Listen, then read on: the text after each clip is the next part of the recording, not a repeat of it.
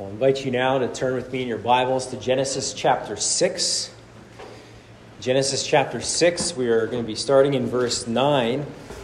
We have been looking over the last couple of weeks at the lead up to the flood. And today we're going to pick up the pace a little bit. We're going to cover through to the end of chapter 7. And the flood is obviously, as we have been looking at it, leading up to it over the last couple of weeks, and if you've been in church long and read your Bible, you're no doubt familiar with it. The flood is obviously an act of God's holy judgment upon his creation. And perhaps you've noticed, I'm confident you have noticed, but the thought of God judging the world and bringing judgment upon sinners is not something that is particularly liked by sinful people. It is not something that Christians often even like thinking about or talking about, even though it's spoken of all throughout the Scriptures. And the thought that there is going to eventually come a day when all the world as we know it will come to an end, a day in which the Lord Jesus will return and come in judgment to bring about a final judgment upon the wicked and to bring about the consummation of his eternal kingdom and the salvation of his people. Likewise, these are realities that are scoffed at. People confuse God's patience with the world for God's complete and total absence from the world, or his non-existence. Or at the very least, they would confuse it with his indifference with what goes on the earth. Things just continue on as they always have. Generations are coming. Generations are going. Everything's the same. The Lord has not returned. He's never going to return. They confuse God's patience with his absence. Very interestingly, Peter dealt with this even back in the first century. And we read about this earlier from 2 Peter chapter 3. And I just want to read a few of those verses again as we begin here in 2 Peter chapter 3, beginning in verse 4. The Apostle Peter says, they, speaking of scoffers, will say, where is the promise of Christ's coming? For ever since the fathers fell asleep, all things are continuing as they were from the beginning of creation. For they deliberately overlook this fact, Peter writes, that the heavens existed long ago, and the earth was formed out of water and through water by the word of God, and that by means of these, the world that then existed was deluged with water and perished. But by the same word, the heavens and earth that now exist are stored up for fire, being kept until the day of judgment and destruction of the ungodly. He tells us very plainly that man will dismiss Christ's return because everything just apparently operates in the world as it always has. We don't witness this kind of thing. This is not normal. Seasons come, seasons go. That's just the way it is. That's the way it always is. You've been talking about this return of Christ for many, many years. The church has, and it hasn't come. Certainly, we do see very remarkable consistency in the natural world. Summer does follow spring, which eventually spring does come after winter. We see, indeed, even Ecclesiastes tells us, generations come and generations go. There is a remarkable consistency to the world. However, Peter says that someone who makes too much of that consistency by denying the reality of Christ's return, saying that this consistency means he's not coming and he never will, they overlook something that is very important. Times when this consistency was interrupted. He mentions creation, when it all began. So there was a time, he's reminding us, when all of this was not. And then God very dramatically intervened and spoke creation into being. And then he refers to the flood, where God flooded and deluged the created world and it perished. He's saying God has indeed shown himself willing and able to bring worldwide judgment. willing and able to interrupt the usual course of things in order to do so. The biblical writers, I'm talking about the human authors that the Holy Spirit was inspiring, these writers are not unaware that events like the flood are abnormal occurrences in creation, the global flood. They're aware that this event and other matters like the resurrection of Christ, they're aware this is going to be scoffed at by the world precisely for this reason, for the reason that they're not normal events. They're not things we ordinarily look out and observe around us. Nevertheless, this is not cause for embarrassment for them, but rather these are bedrock truths to confess. And unfortunately, the Genesis flood is one of those things that has been pushed aside by many people, including even many professing Christians, as being really unbelievable. Ultimately, we can't really believe this. There may be various reasons why a professing believer might make that claim. But I think a big reason why many do it is that they don't want to lose face in the eyes of the world's elites and smart people. We want credibility in the eyes of the world. You'll be laughed out of the geology department or any other science department if you teach these sorts of things or believe these sorts of things.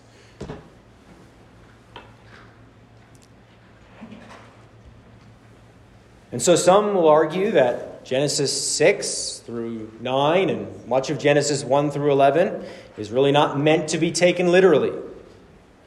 Okay, but let's just think about that claim for a moment. That does not fit not only, I think, what Genesis 1 to 11 is telling us, but even where the flood is appealed to elsewhere in Scripture.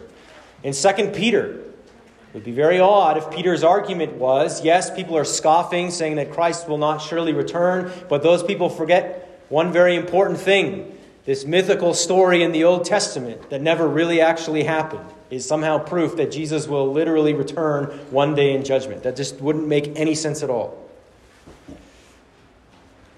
Others will go on and argue that maybe this is just a local flood. It is not a worldwide flood, but it was just maybe a local one. I think we'll see why that can't be the case either. Now, to be certain, when we look at these verses and consider this, there are questions that arise, which we may not have the answer to. We may not understand precisely how everything has occurred. But I would even remind you on that front, this is not something that is unique to those of us who believe the Bible. It's not as if evolutionists and atheists have this airtight scientific system based purely on observable facts, and then we're just over here with our fantastic stories that could have no bearing in reality. Of course, that's what they want you to think, but that's simply not true. The Genesis flood is presented throughout the Bible as a worldwide catastrophe in which God brought about a judgment that very nearly wiped out all of creation. And it is also a story that tells us of God's mercy as well on Noah and rescue from judgment. It is appealed to in later Scripture as evidence that God will indeed yet bring about a future judgment, and it's evidence that God also can and will bring his people safely through that judgment. And so let's walk through these chapters, these verses, beginning in chapter 6, verse 9, try to understand what it is saying, and then we will return to some of these matters that I've just mentioned. So let's begin by reading in verse 9. These are the generations of Noah. Noah was a righteous man, blameless in his generation. Noah walked with God. And Noah had 3 sons, Shem, Ham, and Japheth. So notice, first of all, here that we have a new section beginning here with this phrase, these are the generations of. If If you recall, that marks out new sections in the book of Genesis. And we have just ended one in chapter 6, verse 8, that began in chapter 5, verse 1, with "This is the book of the generations of Adam," and it has traced Adam's descent, particularly in and through Seth, Adam's son Seth, all the way down to this man Noah and his sons. And we have seen in previous verses of chapter 6, particularly just how bad things had gotten on the earth, just how sinful it was and how rampant this was. And now the story focuses in and narrows in a little more on Noah and on Noah's sons. His three sons are named here once again, and they will factor in more as the account of the flood develops, and particularly on the other side of the flood. And so this particular section we begin here runs right through until the end of chapter 9. If you remember last week, we read in chapter 8 that Noah found favor or grace with God. And then in verse 9, we're told of Noah's character, that he was an upright man. And so we understand necessarily that Noah was indeed justified by faith, that he would have believed the promise that God had made originally, we see in chapter 3 and verse 15, of this offspring who was to come and to reverse this curse. And if we think that's a stretch, remember even back to chapter 5, verse 29, where Noah's own father named him in expectation of this offspring who would come. And we talked about that back in chapter 5. Just as Abraham was justified by believing God, and it was credited to him as righteousness, his righteousness is imputed to him upon faith in God, so too would it be for Noah. But the focus that is here in verse 9 is upon Noah's character. Noah's faith was no mere head nod to God. It was not what James will call a dead faith. It produced fruit in Noah, such that he went on to walk with God. He was being sanctified, and he walked in integrity before God and man. He dealt honestly with his God, and he dealt uprightly with his neighbors. And we will certainly see, after the flood especially, that Noah was definitely a sinner. We should understand that. But right here, the emphasis is upon his uprightness. It is upon the contrast that Noah is with the world around him prior to the flood. Matthew Henry writes this. He says, "It is easy to be religious when religion is in fashion, but it is an evidence of strong faith and resolution to swim against a stream toward heaven and to appear for God when no one else appears for him." And that's what we see in Noah. So let us never use the excuse that the world is just too wicked around us for any lack of uprightness that we find in ourselves. Just as Enoch walked with God in a wicked age, so too Noah walked with God in an evil time. And in verses 11 and following, we have a restatement here of this evil time that Noah found himself in. Verse 11, "Now the earth was corrupt in God's sight, and the earth was filled with violence. And God saw the earth, and behold, it was corrupt, for all flesh had corrupted their way on the earth. And God said to Noah, I have determined to make an end of all flesh, for the earth is filled with violence through them.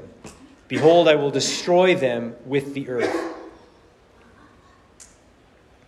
Man's moral corruption and the prevalence of violence are both noted here multiple times. It says the earth was filled with violence. We noted this in previous weeks with the men of renown. And so God's plan to make an end of both man and beast is reiterated here in verse 13. It says that he's going to destroy them with the earth.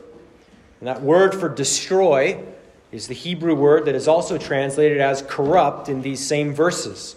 It can have either meaning, either sense to it. And it's a play on words here. Man has so corrupted himself and so corrupted the earth that God is going to now corrupt them. He's going to destroy man on account of his corruption. Let's continue here in verse 14, where we see the command to make the ark and then some directions for that ark. He says, make yourself an ark of gopher wood. Make rooms in the ark and cover it inside and out with pitch. This is how you are to make it. The length of the ark, 300 cubits. Its breadth, 50 cubits. And its height, 30 cubits. Make a roof for the ark and finish it to a cubit above. And set the door of the ark in its side. Make it with lower, second, and third decks. It was told here to build an ark. And this word for ark is only used here and then in one other place in the Bible, namely in Exodus chapter 2, verse 3, where there the ESV translates it as a basket. It is what Moses' mother builds and then places Moses in and then puts him in the water there. You recall that story. It is not the usual word for ship. It likely means a chest or a box. And there is likely some significance to this, as it is highlighting that this vessel is intended to be a box or chest simply to shelter Noah and his family in place. It is a shelter for the impending deluge that is coming. It mentions here that the ark was made of gopher wood, and it is just really not known what that wood is. The word gopher here is just a transliteration of the Hebrew word. It has nothing to do with the pests that we are all aware of in the prairies. There's some debate, but ultimately it's not certain what this wood is. One of the things that is worth noting here and considering for a few minutes in these directions is the enormity of this vessel. It gives us the size in cubits, which is everybody's favorite measurement, no doubt. A cubit was a common measurement in the ancient Near East, and it was the distance between a man's elbow and his fingertips. So you can imagine that would not be exactly the same for every man, but it ranged, the cubit did, roughly from, on the low end, 17 and a half inches, upwards of 20.6 inches.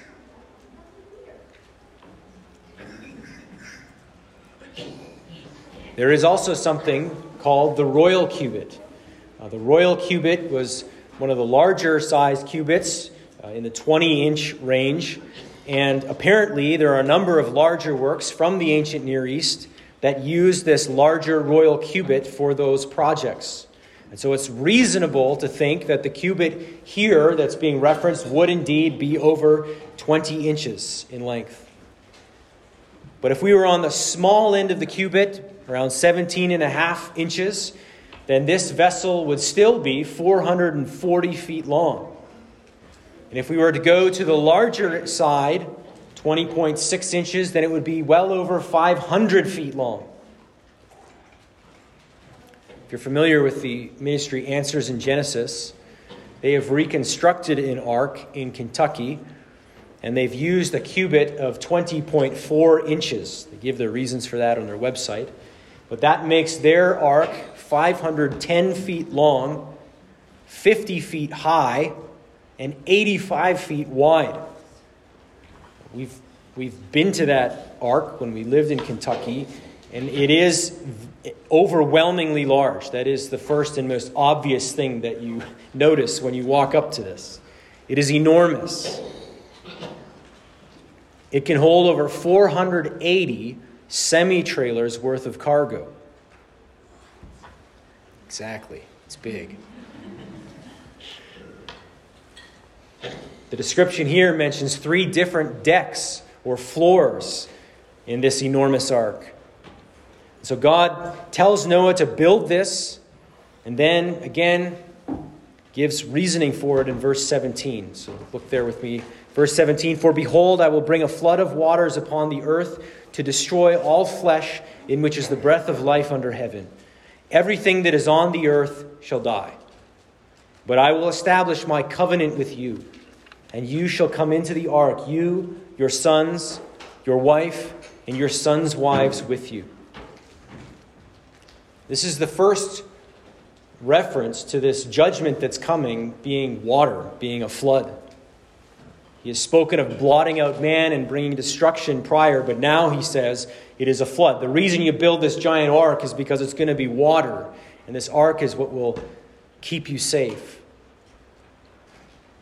It will be the vessel through which God will preserve Noah and his family.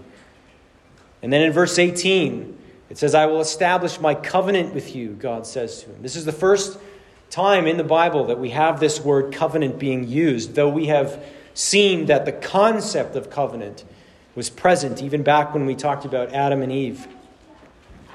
This covenant that God is making with Noah will be something that we'll look at in more detail after the flood, so in later weeks. And so we'll come back to this and look at this important covenant, this Noahic covenant, as it is often called. But God is going to flood the earth, he says, but he's going to preserve Noah through the ark and establish a covenant with him. And then let's just continue working through this. In verse 19, we see the provisions that Noah was to take into the ark and the command to enter into it. So verse 19, and of every living thing of all flesh, you shall bring two of every sort into the ark to keep them alive with you. They shall be male and female, of the birds according to their kinds, of the animals according to their kinds, of creeping things of the ground according to its kind. Two of every sort shall come into you to keep them alive. Also take with you every sort of food that is eaten, and store it up. It shall serve as food for you and for them. Noah did this. He did all that God had commanded him. Then the Lord said to Noah, go into the ark, you and all your household, for I have seen that you are righteous before me in this generation. Take with you 7 pairs of all clean animals, the male and his mate, and a pair of the animals that are not clean, the male and his mate, and 7 pairs of the birds of the heavens also, male and female, to keep their offspring alive on the earth, on the face of all the earth. For in 7 days I will send rain on the earth, 40 days and 40 nights, and every living thing that I have made I will blot out from the face of the ground. And Noah did all that the Lord had commanded him. So this is just one of the parts of this whole account that is often found too incredible to be believable. It is often said it is impossible that 2 of every sort of animal could fit on a boat, no matter how big that boat would be, including this very large vessel, large as it is.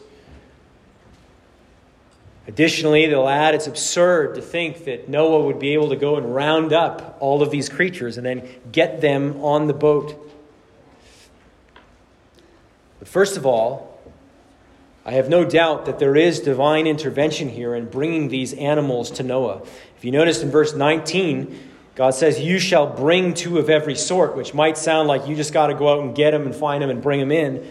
But then in verse 20, it says that 2 of every sort shall come into you. So God is bringing creatures to Noah.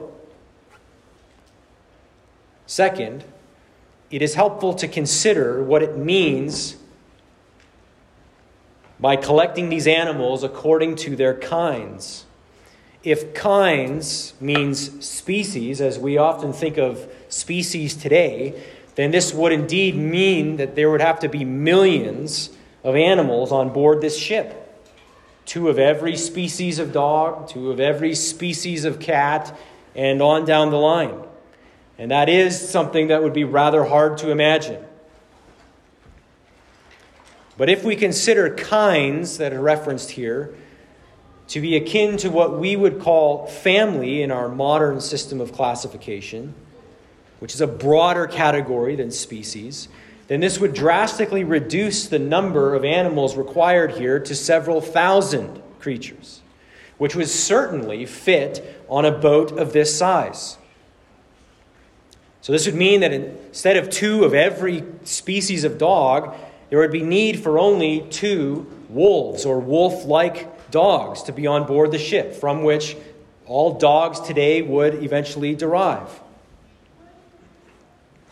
Ken Ham of Answers in Genesis estimates that there would have been around 6,700 animals. And he notes that the average size of an animal is around the size of a sheep. And an ark of this size could fit around 120,000 sheep. And so it's very much doable for 6,700, or you could double that number and still fit these creatures on there, along with food and supplies. It is not at all an impossibility to fit this number of creatures into the ark. And then afterwards, these creatures would go out and spread abroad, and natural selection would begin to work, and you'd have eventually the great number of species that we see today. So I don't think this story demands the several million animals packed onto this ark. Nevertheless, I do not deny that God was sovereignly at work bringing these creatures to Noah through some extraordinary migration, perhaps over the course of many, many years as Noah built and labored over this ark. In chapter 7, verse 2, we see there that there were to be 7 pairs of clean animals brought onto the ship. It's not elaborated on here precisely why, but we will see after the flood that Noah will offer sacrifices and offerings to God from among these clean animals. And so God's provision here includes not only provisions for food, and so the earth can be repopulated after the flood, but also provisions for worship to occur after the flood subsides.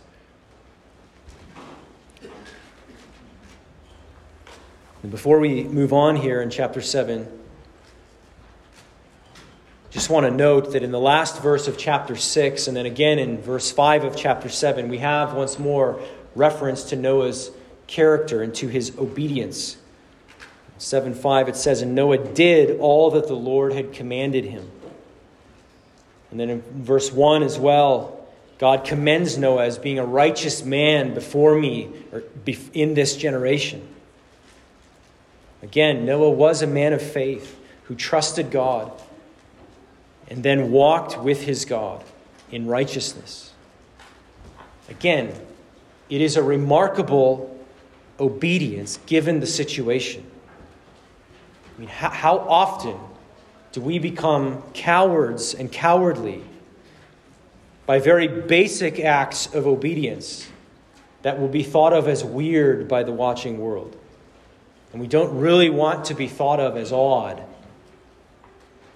And yet here Noah builds this massive boat over the course of perhaps 100+ years at God's command. He trusts that what God says will come to pass. Though you can hear the mockings. Everything's just as usual, but there's crazy old man Noah again, building this boat. Everything continues as normal. It's not going to happen. Where is this flood?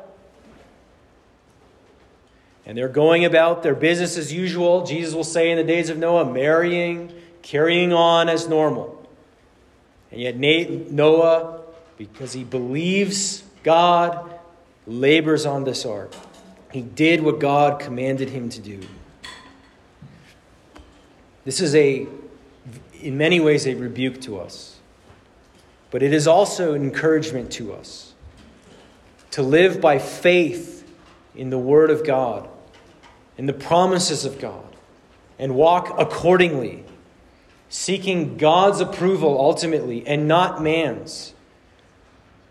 And just as we discovered again with Enoch, doing this even when the world is against us, as with Noah, let the world mock, let them scorn, but do we believe that Christ is returning one day? Let them mock us. Let's continue. Verse 6. Noah was 600 years old when the flood of waters came upon the earth. And Noah and his sons and his wife and his sons' wives with him went into the ark to escape the waters of the flood. Of clean animals and of animals that are not clean and of birds and of everything that creeps on the ground, 2 and 2, male and female, went into the ark with Noah, as God had commanded Noah. And after 7 days, the waters of the flood came upon the earth. And then notice the very specific date that's given here in verse 11. In the 600th year of Noah's life, in the second month, on the 17th day of the month, surely that was an unforgettable day for Noah. On that day, all the fountains of the great deep burst forth, and the windows of the heavens were opened, and rain fell upon the earth 40 days and 40 nights. On the very same day, Noah and his sons, Shem, Ham, and Japheth, and Noah's wife, and the 3 wives of his sons with them, entered the ark, they and every beast according to its kind, and all the livestock according to their kinds, and every creeping thing that creeps on the earth according to its kind, and every bird according to its kind, every winged creature. They went into the ark with Noah, 2 and 2 of all flesh, in which there was the breath of life. And those that entered, male and female of all flesh, went in as God had commanded him, and the Lord shut him in.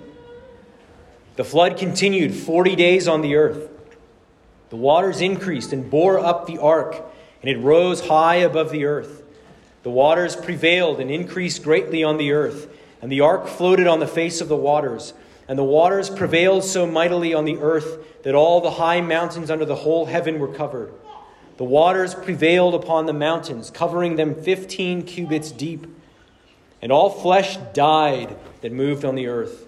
Birds, livestock, beasts, all swarming creatures that swarm on the earth, and all mankind. Everything on the dry land in whose nostrils was the breath of life died. He blotted out every living thing that was on the face of the ground, man and animals and creeping things and birds of the heavens. They were blotted out from the earth. Only Noah was left, and those who were with him in the ark. And the waters prevailed on the earth 150 days.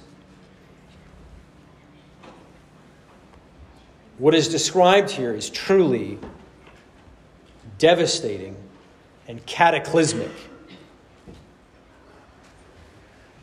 Christian scientists have worked at understanding the what and the how of all of this. There are a few different theories out there, but the wording here would certainly suggest that a subterranean ocean, the fountains of the great deep, exploded through the crust with a shocking and stunning power, with rain then pouring down from above, the windows of heaven opening up as it's described here. What is portrayed here is not some localized flood. You could hardly describe a universal flood in more clear language if you tried. Not to mention, it would be silly for Noah to build a giant boat if he could just move. All the high mountains under the whole heaven were covered, it says.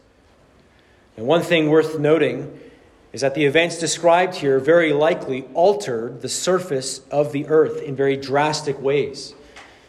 Many scientists are convinced that the pre-flood mountains wouldn't have been as big as today's, but that today's mountains would have pushed up to their current heights as a result of this catastrophe after everything had settled. And so it's not necessarily saying that the water had to cover modern-day Mount Everest with its 29,000 feet or something like that. I'm not going to attempt to get into all of the science here, nor am I qualified for all of that. But it is this event that would explain many observable phenomena today, such as the fossil record, the Grand Canyon, the Mid-Atlantic Ridge, and so on. But interestingly, a foundation of geology today, modern geology, is that this kind of a thing could never have happened. That the present is the key to the past. This uniformitarianism. The idea that Earth has always just changed in uniform ways, never through some sort of global catastrophe. It is set in opposition to the whole idea of a global catastrophe. And so the present, however things work in the world now, is the key to understanding what has passed in years, what has happened in years gone by, thousands of years ago. Or they'll tell you millions. So it has then, as a starting point, a rejection of any catastrophe like the flood. So it shouldn't be a surprise to us that their conclusions will often be contrary to this, because they reject this as even a possibility, as explaining that which we would see today. Rather, all things are continuing as they were from the beginning until now.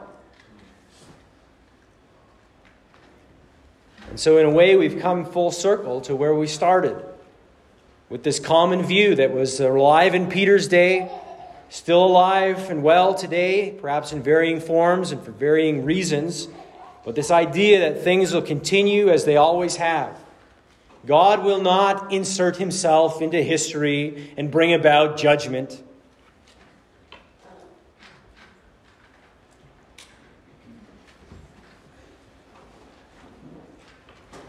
But friends, this thinking is simply not rooted in truth.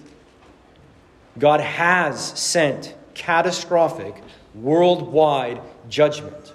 And while he has sworn, which we will see, not to flood the entire earth again in this way, he has assured us that a final day of the Lord with final judgment is certain to come. That Christ Jesus will himself come back and judge the living and the dead. Jesus himself said in Matthew 24:36, and notice his reference to Noah, but concerning that day of his return, an hour, no one knows, not even the angels of heaven nor the Son, but the Father only. For as were the days of Noah, so will be the coming of the Son of Man. For as in those days before the flood, they were eating and drinking and marrying and giving in marriage until the day when Noah entered the ark. And they were unaware until the flood came and swept them all away. So will be the coming of the Son of Man. You see the parallel there. And Jesus goes on there to exhort his disciples, exhort us to readiness, to living in light of that reality, Jesus is saying, actuality that is coming. The moral corruption and the violence of man has not disappeared. The sinfulness of man remains. And with that comes a suppression of the truth that man is accountable to God and the reality that God will bring man into judgment.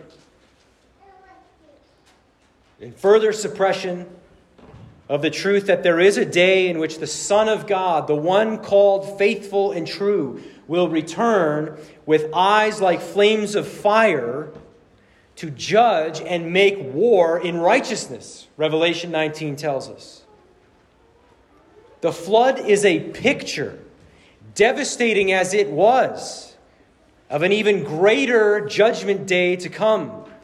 And Peter, in the words that we have already read, says, by the same word that promised to Noah the flood, the heavens and earth that now exist are stored up for fire, being kept until the day of judgment and destruction of the ungodly.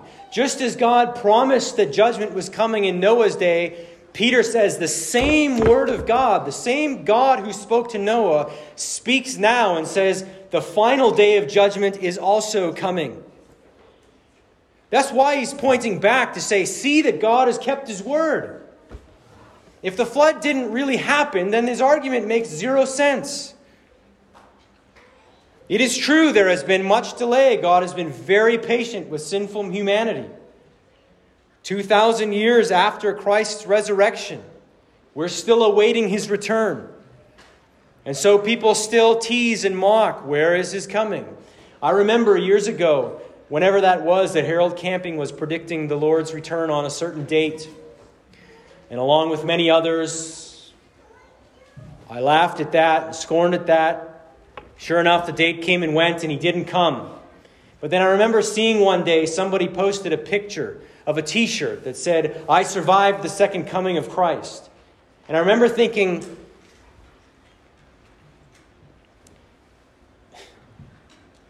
It's sad, because what that kind of prediction does is it adds fuel to the fire. We are told we do not know the day or the hour. And so when someone says that, and then it doesn't come to pass, what's the world's reaction? It's not happening. The guy's nuts. And so they arrogantly break out the t-shirt. I survived the second coming of Christ. I agree, Camping was wrong, perhaps nuts. But it doesn't change the truth that Christ is going to return. It's as certain as anything else in Scripture. But the flood account not only reminds us of God's anger at the wicked and coming judgment with the return of Christ, but it also provides for us a testimony to the fact that the Lord knows how to rescue his children and keep us from judgment.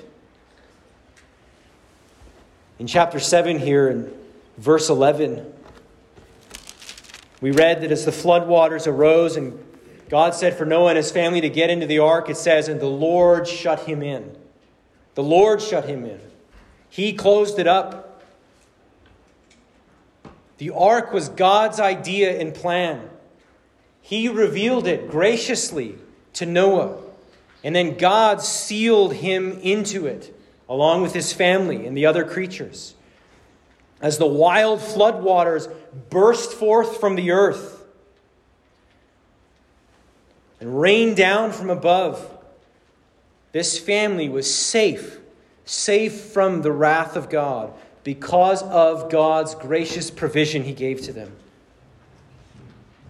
And so we have then in this ark a picture not only of judgment to come, but of what God does for sinners through sending the Lord Jesus Christ. He is the ark in which sinners can withstand and be saved from the terrifying day of the Lord, the judgment that is sure to come. The Son of God has come as man. He has come for sinners. He has died for sinners. He has risen again from the dead, so that all who believe in him, all who are united to him in faith, shall not perish, but have everlasting life. Can God save his people? Indeed, he will. And the rescue of Noah shows us that our faith is not in vain. In preserving Noah, God also kept alive his promise to send that offspring of the woman who would come deal with this problem of sin. And he, the true ark, has indeed come. He has died, he has risen from the dead, and he has ascended to the Father's right hand, and one day he will indeed return. This is the Bible's very clear and consistent testimony. And it may not look like it at times. It will be mocked. We may even feel that doubt arise within us. It might seem like everything just continues as it always has. That seems to be the case. But it is not true that this will always be the case, nor has it always been the case as we look to the past and what Scripture tells us. And the only way to withstand the judgment that is to come is to be found in Christ Jesus, to be sealed up in him.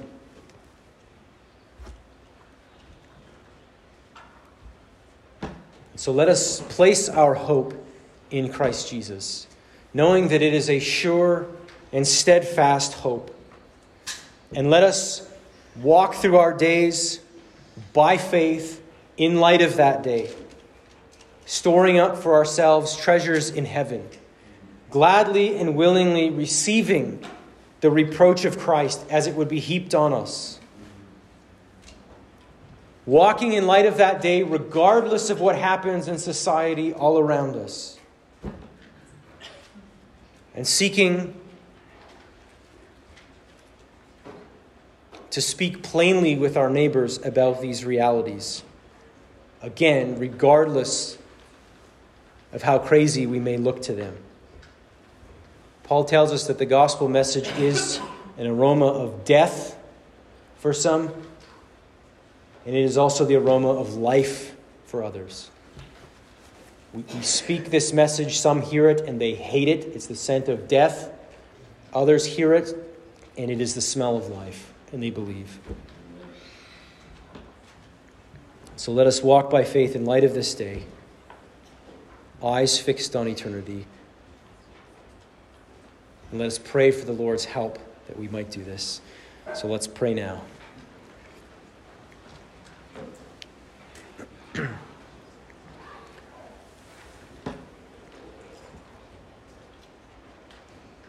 Our Heavenly Father, we thank you for your word to us. We thank you that you have revealed yourself to us through the Scriptures.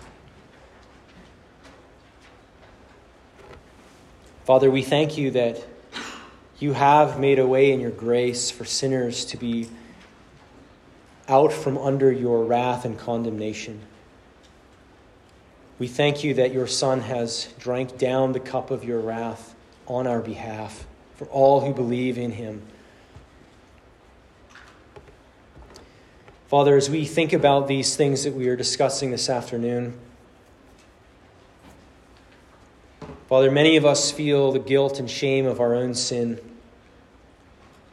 We feel the shame of perhaps cowardliness, the times that we are scared to speak out about these matters, the times where we won't speak up because of what someone might think about us, the times when we have sought the praise of man rather than the praise of God.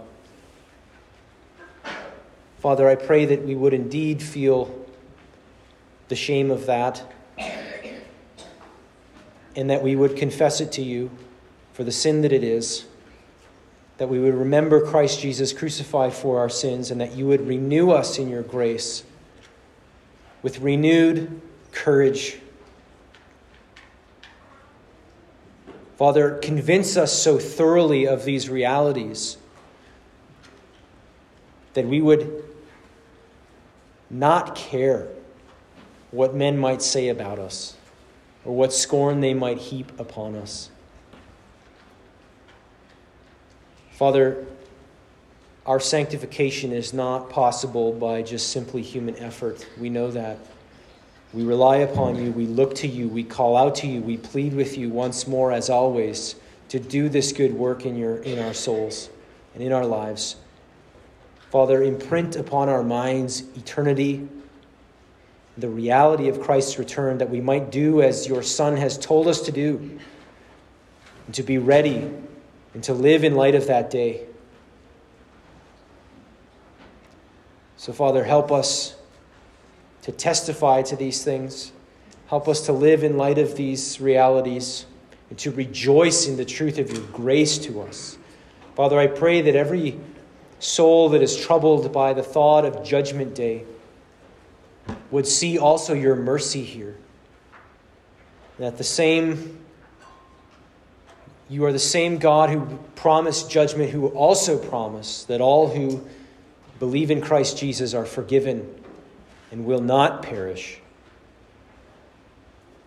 Father, make us certain of that and confident of the trustworthiness of your word.